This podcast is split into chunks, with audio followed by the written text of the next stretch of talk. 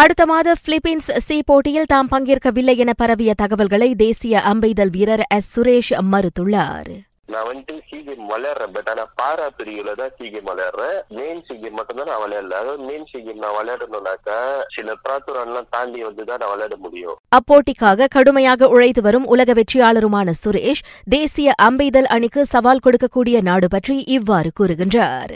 Normally தைலாண்ட்ல வந்துட்டு கொஞ்சம் சேலஞ்சிங்கா இருப்பாங்க. தைலாந்து வந்து இப்போ வந்து கொஞ்சம் ட்ராப்பா இருக்காங்க. இந்த மாசம் உள்ள கேம்ல வந்துட்டு ஆசியா சாம்பியன்ஷிப்ல பார்த்தா தெரிஞ்சிடும். அவங்க எப்படி இம்ப்ரூவ் ஆயிருக்காங்களா என்னன்ட்டுன்னு. ஸோ இந்த வாட்டி வந்துட்டு நாங்க டார்கெட் பண்ணி எப்படியாச்சும் வந்துட்டு மலேசியா வந்து அந்த பாராசி கோல் எடுக்கணும் அப்படின்ற ஒரு பிளான்ல இருக்கும். பராசி போட்டியில் ஆண்களுக்கான அம்பெய்தல் போட்டியின் ரிகர்வ் பிரிவில் சுரேஷ் களமிறங்குகிறார். மற்றொரு நிலவரத்தில் பிலிப்பீன்ஸ் சி போட்டியில் இ ஸ்பாட்ஸில் இரு தங்கப்பதக்கங்கள் வெல்லும் இலக்கை அவ்வணி மறு ஆய்வு செய்யவிருக்கின்றது. அப்போட்டியில் பங்கேற்கவிருந்த உலகத்தரம் வாய்ந்த சில மலேசிய விளையாட்டாளர்கள் அதிலிருந்து விலகிக் கொண்டிருப்பதே அதற்கு காரணம்.